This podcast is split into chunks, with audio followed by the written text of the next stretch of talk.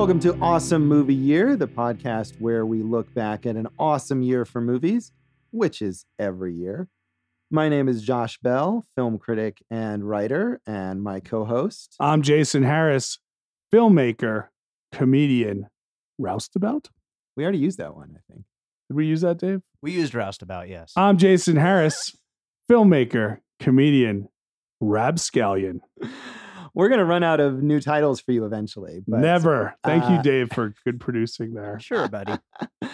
um, in this season of Awesome Movie Year, we are looking back at 1994 in film. And in this episode, we have Jason's personal choice, which he is very excited about. Please tell Yeah, us. Yeah, you know, uh, you know, to give the listeners a little behind the curtain aspect here of what we do, Josh. Uh, you know, uh, right before we recorded this, uh, we took a little break because I and I went and got a burrito, Josh, and you were with me, so you remember that This burrito. is a fascinating story so far. and it was it's from uh, Chili Verde Express, which I recommend to all you listeners when you come to Las Vegas.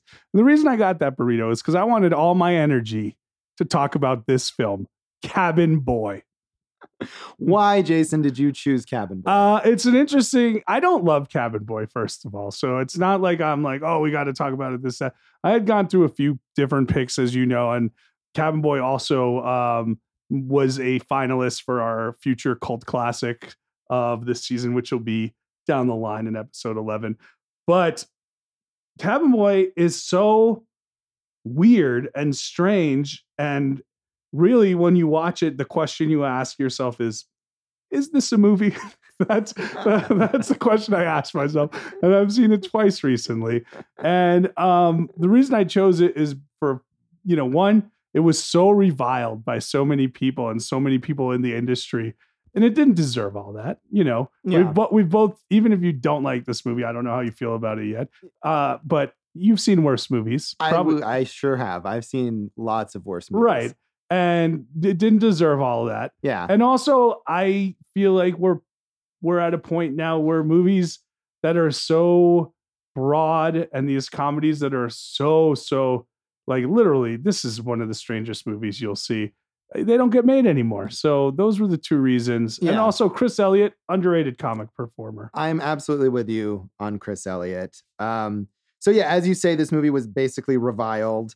Uh, it was a failure at the box office, although not as big a failure, I think, as you know we talked about North in our episode about a flop. Uh, this movie it made 3.7 million dollars on its 10 million dollar budget, Yeah. so that's bad, but it could be worse. Um, it was nominated for the Razzie Award for Worst New Star for Chris Elliott. totally undeserving he's funny He is funny, and uh, but he didn't win. He- So Plus, he was around for a little while before that. he, he was. he uh, wasn't doing movies though no, right? Yeah, he wasn't doing movies. He did uh, Letterman, David Letterman, and uh, Get a Life, Yeah. his sitcom, which I love. and Oh, so yeah. does dave right Oh yeah, I Yeah. love Get Along. i'd like to revisit that Um, I mean, I I haven't seen it in a very very long time, but I did love it uh, when it was on. Um, but yeah, Chris Elliott lost his uh, worst new star award to Anna Nicole Smith for Naked Gun 33 and a third. Oh, and personally, if I was going to watch an Anna Nicole Smith movie again, I would watch Skyscraper. I don't. What is that? I don't even know that movie. Well, as you know, in the '90s, I worked at Blockbuster Video. Yes. and you remember the '90s had a uh, very um, it had a penchant for straight to video movies that were either a low budget action or b lots of boobies. Mm. And this one has both A, lots of action, and B, lots of Anna Nicole Smith boobies. There's only two of them, but they appear often. So, but uh, it's going to take a weird but- direction there. no, but I, I like, as, as both of uh, my cohorts here know, I like these weird low budget action Yeah, movies. And I yeah. bet you like that one would be a really strange film to revisit. well, maybe we'll include that on a future When is that? What year episode. I don't. I don't know. Um, so review wise, it actually I had a, a kind of a tough time finding contemporaneous reviews of this movie because it was not screened for critics, surprisingly enough. It should have been. And uh, publications at that time were less inclined to go back and review movies if they hadn't had a chance to see them in advance. Uh, but I did find a few. Uh, Brian Lowry in Variety uh, says uh, Elliott, sadly, may have topped out with his two minute appearances on late night. Since subsequent exposures of any greater length have proven grating at best. Think of this as a bad version of an old Saturday Night Live sketch stretched to an interminable 80 minutes. So he was not a Get a Life Uh, fan. all right. First of all, Dave, what do you got for us? on 96. Okay. Well, clearly that's the next yeah, season. that's your that's your pick for I- 96. As I had said, 96 is a good movie, an Yeah. awesome movie year anyway. But um, no, but that's not fair. He's not bad in this movie. Like, uh, or at least he's not grating and annoying. Like we've seen plenty of movies with horrible leads who are just get under your skin, and he's that's not this. Right. No, I mean, I think the character is meant to be sort of annoying, or at least is annoying to the other characters. But he gives a, a an effective performance as that character, and that's kind of his comedic persona. His character in Get a Life is extremely annoying to every single other character on that show. Yeah, look, Chris Elliott is the man child incarnate as as a you know, if you're gonna look at the Sandler movies and the Farley movies of the '90s, right? Like they're all man child. You Yeah. know, you got to grow up and this and that. And uh, the cabin boy, as we find out in the movie, becomes a cabin man. He so does. He he does grow up. Yeah, and this is this is we could talk about this a little more, but this is absolutely the kind of movie I could see Adam Sandler doing a much worse version of and making a bunch of money for it. Right. I mean, dude, let's not forget. Originally, Tim Burton was assigned to, uh, Yes. you know, direct this because he likes Chris Elliott's comedy on Letterman and Right. probably Get a Life also, right? Yes. So yeah, it would have been a way different movie. I bet you they still would have like crapped all over it. But uh I mean, Chris Elliott's not the problem with this film. No, no, I don't. I don't think that he is. Um, so here's a slightly more positive review. Uh, David Mills in the Washington Post. Uh, Cabin Boy contains about enough laugh out loud sight gags and non sequiturs to justify what it demands of a viewer's time and money. Uh, Elliott, more so than the average person, seems to find unpleasant behavior inherently funny. The early part of the film, filled with Elliott's effete insults, simpering, and whining, doesn't establish an endearing mood. But as the tale unfolds and the seaman encounters such wondrous sights as a half man, half shark and an ice monster, Elliott and his writing partner and director Adam Resnick hit their stride with simple and surprisingly effective comic ideas. So he sort of came around to it. Yeah, I think that's that's who did that again? As David Mills in the Washington Post. That's a fair assessment. Yeah. Yeah. Uh, and briefly, Owen Gleiberman in Entertainment Weekly said, Few comedies have worked this hard to make everyone on screen look this dumb. Uh, I don't think they worked that hard. I think they, they all naturally looked, you know, they played their roles to look that dumb. uh, yeah, I mean, I think they did work hard on this movie. I mean, you can tell that they put every effort that they could Yeah. into making this film. And I would like to offer one more quote Yes. from uh, my Facebook and my Facebook friend and real life acquaintance, Ian Zeitzer, who, when he found out we were doing Cabin Boy for this episode, wrote, Cabin Boy, exclamation point, exclamation point, exclamation point, a landmark of cult cinema and cinema in general, and all of mankind's achievements in any field. so there's at least one fan. there's way more than one fan because um and we'll put this up on the website um or in the show notes the um the ringer did an awesome like oral history of cabin boy where they interview elliott and they interview adam resnick and they interview like uh some famous musicians who uh are huge fans of cabin boy to the point where like they've named albums and stuff after Right. cabin boy so it definitely has a cult following at this point in time It does. It does. So uh, you said you've seen it twice recently. Did you see it when it first came out? I think I saw it uh, on video back in the day, and I didn't like it back then. Um, and then after I'd read the um, history uh, article from Ringer, I wanted to see it again, and I watched it when I was like kind of uh, laid up after my surgeries in like December. I'm okay, guys. Thanks. And then you know after that, I when we were really deep diving in '94, I just said like, this is a very quintessential, like important, uh, essential film to 1994. Yeah. Uh, I had never seen it before this uh, past like week or two when I watched it for this episode. But like I said, I loved Get a Life. I remember being a huge fan uh, of that show. I think it was on right after The Simpsons uh, when it first premiered. And of course, I was a massive Simpsons fan and watched it Uh, so I, I liked Chris Elliott. I don't know why I didn't watch this movie at the time it came out, other than that it probably left theaters in like a week. Yeah, there were so many jokes about it and Right. whatnot. Right. Can I tell a quick story? Please. Um, so I, I, as we already established, I loved Get a Life as a kid. It was probably my favorite show, and I went to see this in the theater opening night, and it is, as far as I can remember, the first time I was disappointed in a movie. wow. Yeah, like when I went and saw it, I left the theater and I was like, that sucked. and I was so disappointed. I haven't watched it since. I have a feeling I might like it more now, just like just looking at the pure stupidity and ridiculousness of it all. But uh, yeah, it's the first time I remember actually being disappointed by a movie. Yeah, if only there was a reason for you to have watched it before we recorded the podcast yeah, on it. that is a good point. it would have been Um, interesting to hear if you uh, liked it. or- Right. Yeah. Because I I wonder how I would have felt if I had seen it at the time because I did love Get a Life, and Get a Life gets really, really weird in its later episodes. And I think honestly far weirder than Cabin Boy, or at least that's the way I remember it. Mhm. And so I wonder if I would have been uh, disappointed in seeing this movie Well, as I- well. I'm excited to hear what you think about it when we get back. Sounds good. We'll return with our general thoughts on Cabin Boy.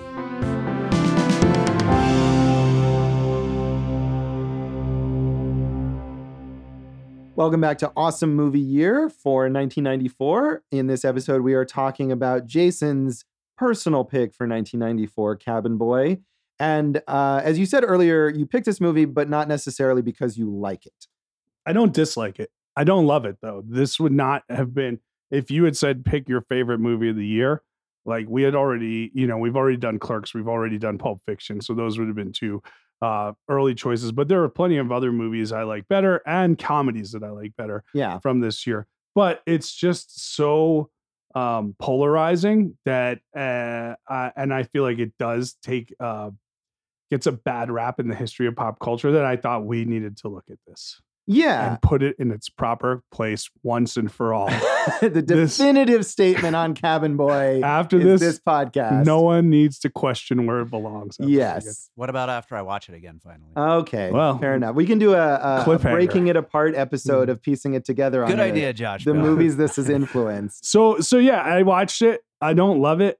It's 80 minutes and it's there's some funny stuff throughout and uh Chris Elliott's cool, so I liked it and uh I'm sure we're in after we get your general thoughts we'll talk about the ultimate cameo of movie cameos. Yes. Yeah, I mean, I like I said before, I had never seen this before, and I remember you talking about it the first time that you rewatched it, uh, like a couple months ago or something like that. Um, and I I feel like because I had loved Get a Life all- so much, but I also have not watched that since I originally saw it. Um, and because of the reputation that this movie had, I was prepared for like the weirdest movie I had ever seen. And I what I wrote on Letterboxd afterwards is that it's just not weird enough. I was hoping for it to be weirder. Um, it is weird, and there are moments that I found amusing, and I'm glad I finally watched it. That we had I had a reason that that kind of pushed me to watch this movie. But more than like whether I thought it was good or bad, I thought it was okay. There were parts that I was amused by. I just you know, I had these kinds of expectations that I think were not met. And that's on me for building it up, I think. so name a movie that you wanted it to be as weird as. Oh, see now, yeah, you're putting me on the spot. And I mean, I guess I was hoping it for it to be maybe as as weird as some kind of like non-Hollywood fiasco like The Room uh, or something like that, which obviously it's not going to be on that level because it had a budget, even if it was too small, and it was made by people who'd made movies before and knew what they were doing. You basically wanted like Brian De Palma presents Cabin Boy or something. that would have like been that. something, So- certainly. Um, I, I think your assessment is fair. Like I would have, I it could have been weirder for me, and I would have been like, "That's cool. Like let's just go for this ride." Yeah, I mean, I, I'm sure if I think more, and probably when we're done, I'll come up with some some actual like Hollywood movies with this kind of reputation that are weirder than this. I guess I wanted it to be as weird as Get a Life or as my memories of Get a Life, which may not be entirely accurate. But the '90s was a time filled with like comedies where you could pretty much. I mean, they'll call it broad, but whatever. You know, like you could pretty much do anything, right? Like you know, uh, Happy Gilmore after Chubbs dies, he's standing with the gator that killed him in heaven, and also Abraham Lincoln. Like, why? You know what I mean? You could do all that stuff and get away with it, and people wouldn't question it. Um, I think the weird stuff that you're missing is that Chris Elliott would often answer questions that were completely not asked to him. So a lot of the humor comes from like a setup and a punchline that don't belong together. Yeah. Which to me, that's like I'm like, what? Like that? That's not a way to answer this question or whatnot. And that's that's where it really gets weird in like the playing of like dialogue and jokes and and also there's a uh, talking cupcake that spits tobacco at people. Right. so, I'm not I'm not arguing with you that this movie is not weird or that it's not weird certainly compared to other movies that came out around the same time. Um yeah, and I can see how this movie is beloved. We we talked about certain comedians and people who like it and and definitely it has that that anti-comedy aspect of it where Right. you you you're, you're the setup comes and you expect a certain kind of punchline and it undercuts what you expect. Yeah, this could have been a Tim, you know, uh, Tim Heidecker movie or something. yes like that, yes so. and so i'm i'm kind of on the border like i feel like i like weird comedy but some of that that really dry anti-comedy where it's i i hate tim heidecker stuff and so when it's really like aggressively trying to alienate you i think that puts me off and this movie is not necessarily that this movie is is affable it's pleasant Yeah, so I guess if you were gonna say it was uh, alienating or wanting to put you off, it would be at the beginning where he's uh, where Chris Elliott is about to graduate the fancy lad school, and you know he's graduating as a fancy lad. And the thing about it is like there's no um attempt to age him down at all, right? Right. He's losing his hair. He's got a full beard. Like he's in his mid 30s clearly, right? And it's just like we're accepting that he's in school.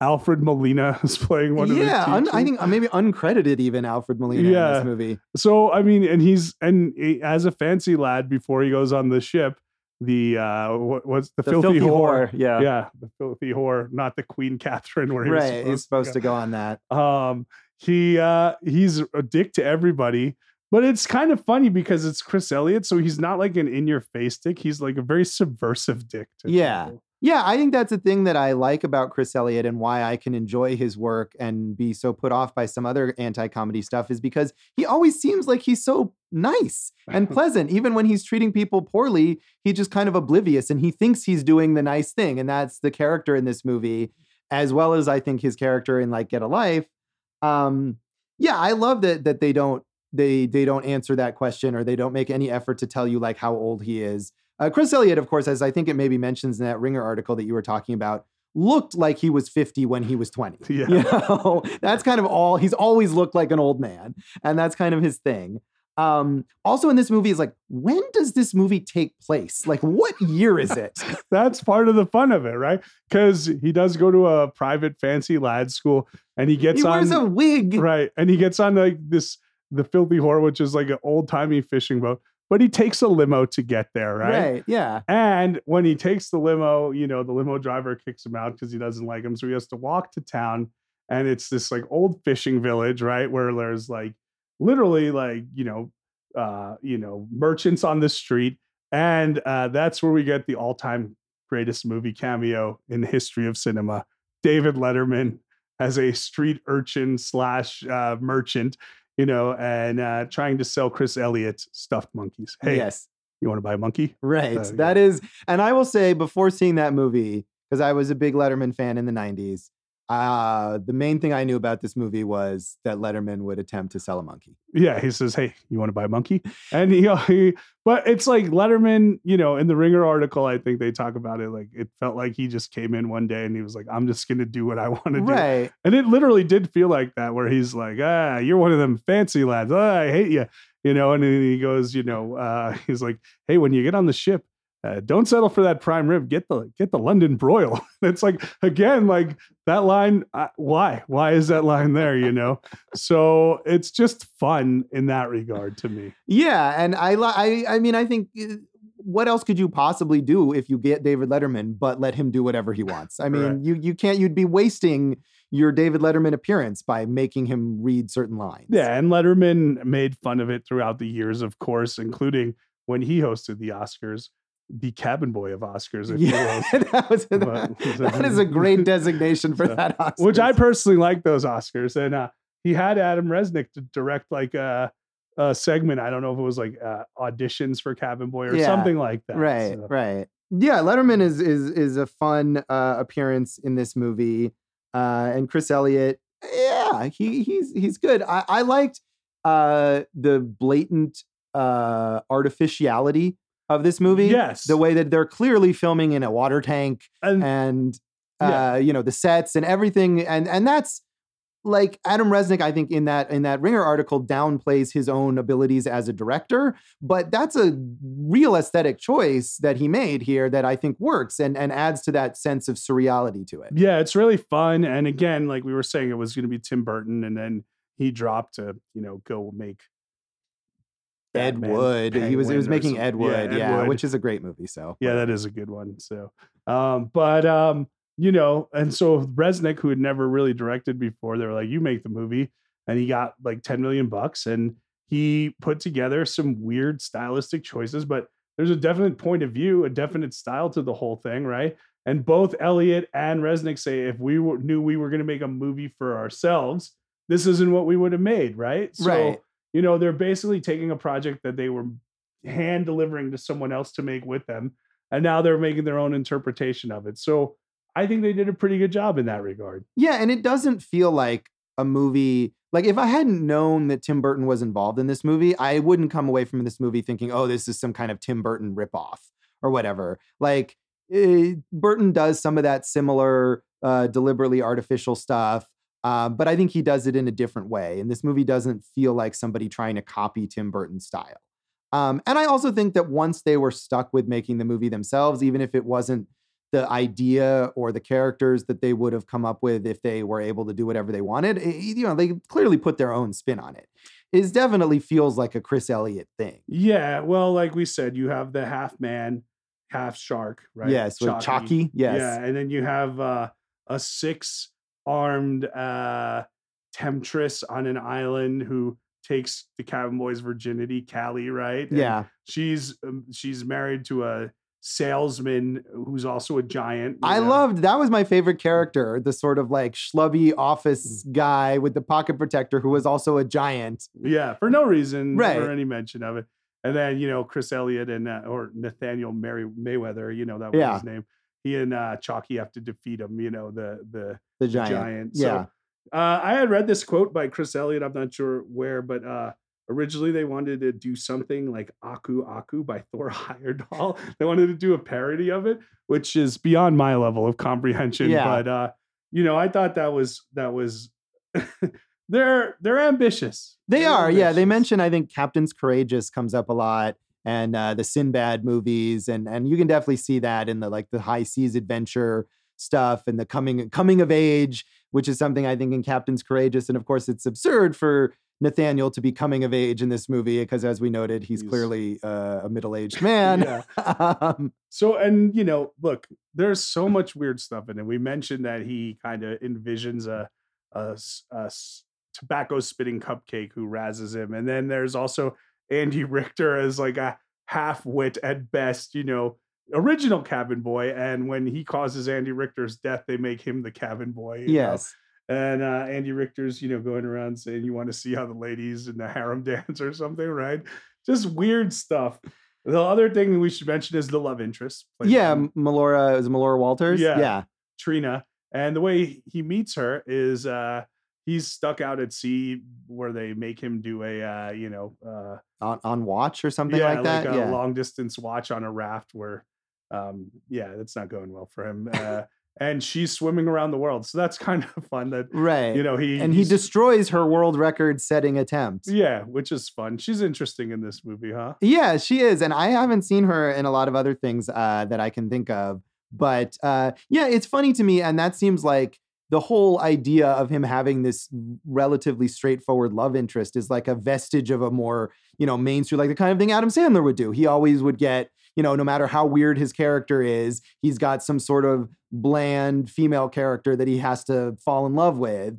Um, but I think even though like her character as a character is not very weird, they let her do some weird stuff. I mean, he rides her like she's a I don't know, like a dolphin or something. or- yeah, like like he's in a in a SeaWorld show and she's his trained animal. I I just think like again, like going back to the dialogue, I had written some stuff down because You're just gonna read off bits of dialogue. no, but just yeah. but like so. First of all, let me clean up the Letterman line, which was, "Hey, when you're on the Queen Catherine, don't let him give you any of that flank steak bullshit." You know what I mean? Try the London broil, which is just funny if you think about Letterman saying it, right? But when I'm talking about like jokes that don't make any sense or like or are there specifically because they are not funny, you know, and that's what makes them funny, right? At one point, Nathaniel says, I've yanked that silver spoon from my mouth and buried it 6,000 miles between beneath the earth's crust. I mean, figuratively, of course. Who could possibly do such a thing? That would be insane. It's a horrible joke, but it's funny when he says it. Yeah, I mean, and the, the humor there, of course, is that he's like over explained it to a, an absurd degree. Yeah. Um, yeah, I, I'm trying to think if I actually like laughed out loud during this movie while I was watching it. I don't know if I did, but I, I definitely appreciated the level of humor that was happening. Yeah. I mean, like, I just don't get it. She seems totally uninterested in me despite my smothering obsessiveness. That's a fun line. Yeah, yeah. We should call this place Wackyville because it's wacky. That's a very Letterman sounding line Yeah. too. Yeah. And then, you know, when uh and then there's the bit where the limo driver kicks him out and he prays to God. And it's not that he's praying for safety or that he can get his get home. He prays that the Lord won't let him break a sweat, which Yes. is, you know, there's some funny stuff there. Yeah, yeah. I, I, I mean, I agree. I think ultimately this movie is certainly not deserving of such a harsh reputation. Whether it's deserving of the sort of opposite of that, which is this cult adoration that some people have for it, I, I don't know about that. I think it, to me, it just struck me as like an inconsistent misfire. Well, maybe that's why, right? When someone hates, when there's a group that hates something so much, you're going to have that backlash. And you're probably right. It belongs somewhere in the middle, you know. But uh, the guys, you know, Brian Doyle Murray and the rest of the, the, uh, the sailors, they're, they're a fun group, right? Yeah. You know, and it's a weird film, Josh. It is a yeah, it is a weird film. Are there any other aspects you feel like we should highlight? No, I thought the visual was important, like you said. Um, I think, you know, it was set up nicely for a sequel, sadly. we Would you really have wanted to see Cabin Boy 2? No, uh, but uh, you know, I would have. So yeah. I, I mean, we, we still could. It's still possible. How many movies have sequels decades later these right days? or a remake, a reboot of Cabin. Boy. Who would star in the reboot of Cabin Boy? Well, who's fifty right now? Chris Elliott. We should Chris- have Chris Elliott. that would That's be exactly awesome if he did the Right? reboot and he was still a fancy lad. Yeah, and you could re- rewrite most of it. That would be It looks basically the same. Yeah. He really does. Yeah. that would be really fun. You know, You have Abby Elliott in there as uh, not as the love interest. No, that really, would be but- too much, I think. But uh, she could be maybe one of the sailors this time. yeah, maybe it's an all female sailing crew. Yeah. so- Uh, or as the cupcakes. Yeah, she could be the Andy Richter part. right. Cabin Girl. Yeah. Uh, all right. Well, we'll, uh, I guess we got to give it a, a rating, right? Out of, uh, I was going to suggest out of Letterman Monkeys. all right. there out of you go. Letterman's Monkeys out of five, how many do you want to give it? I'm giving it three Letterman monkeys. I, yeah, I give it two and a half. I feel like that's as generous as I can possibly be. There you go. So Yeah. Wong Kar Wai, I was about to say equal. You know, uh, you know, Crumb. Sorry, guys, you guys just don't. yeah well that's why it's your pick for this uh for this season. So uh we'll come back and talk a little more about the legacy of cabin boy.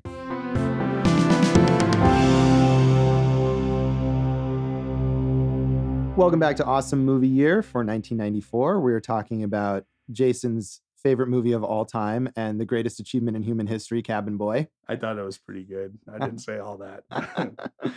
um, so I mean, we talked a little bit about this, especially with that recent big article in the Ringer um, about the legacy of Cabin Boy. Certainly, it's gotten this big cult following over time. yeah, I mean, again, like you wonder why studios aren't a little more creative, right, in their marketing. You, you know, after the first week, why not just be like, hey, go get stoned, see it with your friends. We're gonna show it at midnight on all these college campuses, and you guys can say whatever you want, right? I feel like it's a perfect midnight cult movie to watch, right? Yeah. And if I was in college again, you know, this I could totally see myself going to a theater at midnight to see this. So, you know, to me, the legacy is um it's a film that was not properly placed. It's not the worst movie of all time by any means. Uh, and as you said, like there's the backlash against it where people are like, this is a genius effort. And even the filmmakers would say, like, nah, probably not, but it's not at all. But at least we tried something, right? Right. So Yeah, yeah. I Mm-hmm. think they could have uh, built that cult following more effectively uh, from the start, in the way you're talking about. yeah, I mean, you know, the both Resnick and Elliott have said they've never been able to work together again. right. They had even sold a show together. And then when like one of the executives found out it was those two, they kiboshed it because Cabin Boy had such a bad, you know, reputation that Right. like, that's the curse of Cabin Boy. These two best friends who are simpatico can't work together, but we know they've done great comedy before, right? Yeah. On Letterman and Get a Life. Like, yeah.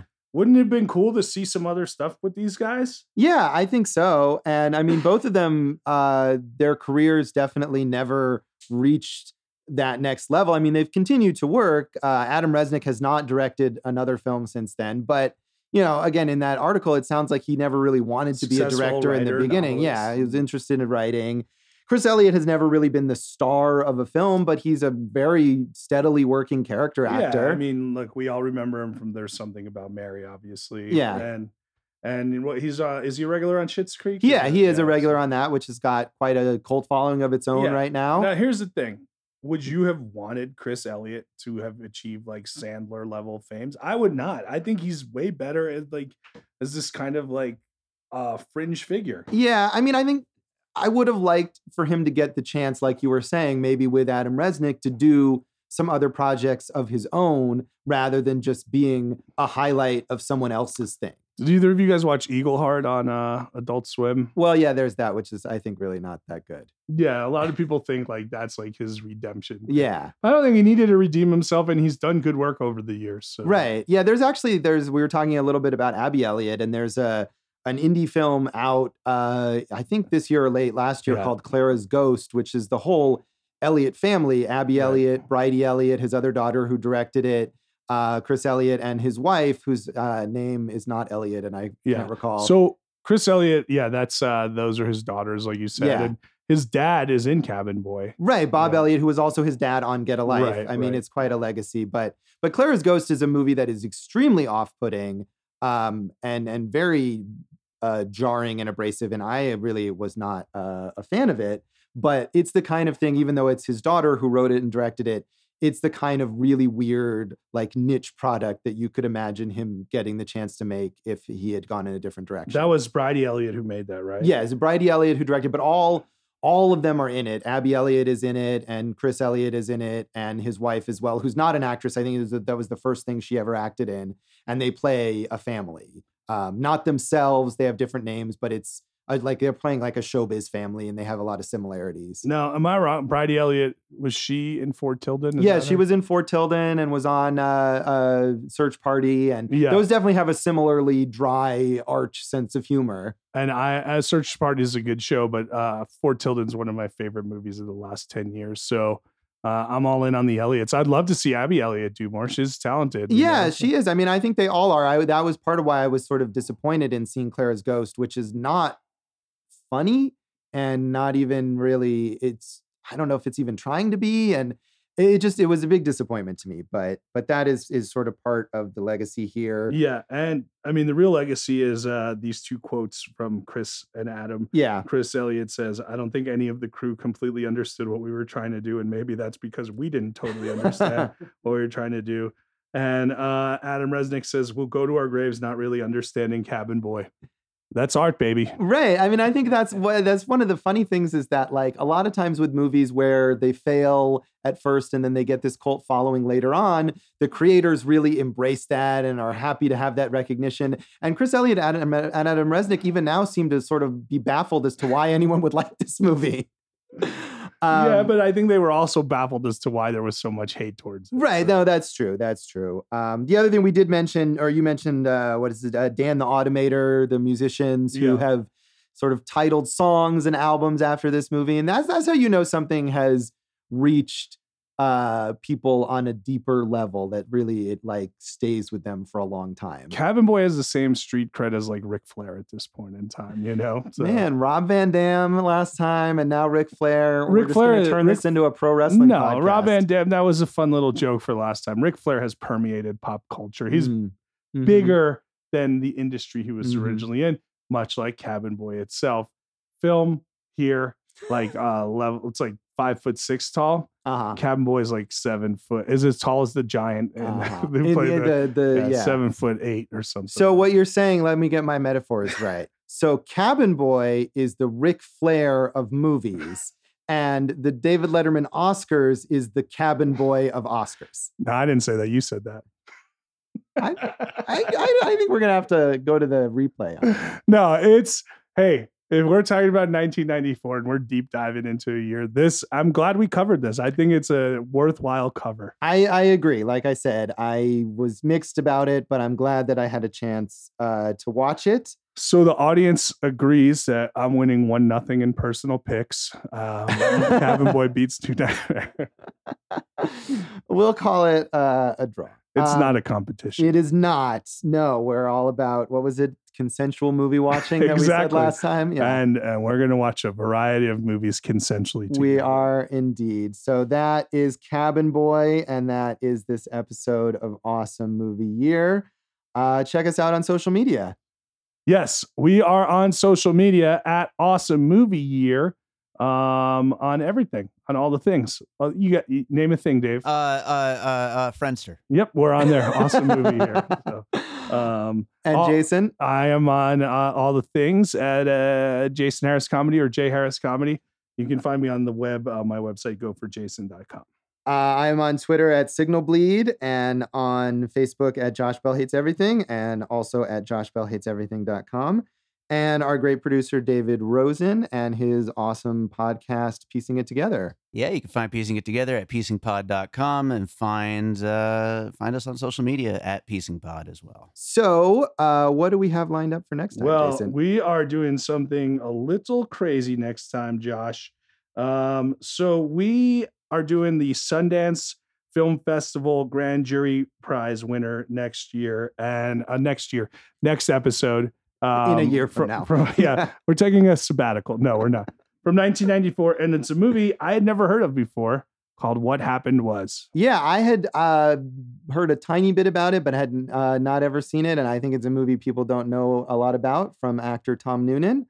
Uh, so tune in next time to hear about what happened was. And this has been Awesome Movie Year. Thank you for listening to Awesome Movie Year. Make sure to follow Awesome Movie Year on Facebook, at Awesome Movie Pod on Twitter, and at Awesome Movie Year on Instagram. And if you like the show, review us and rate us with five stars on Apple Podcasts.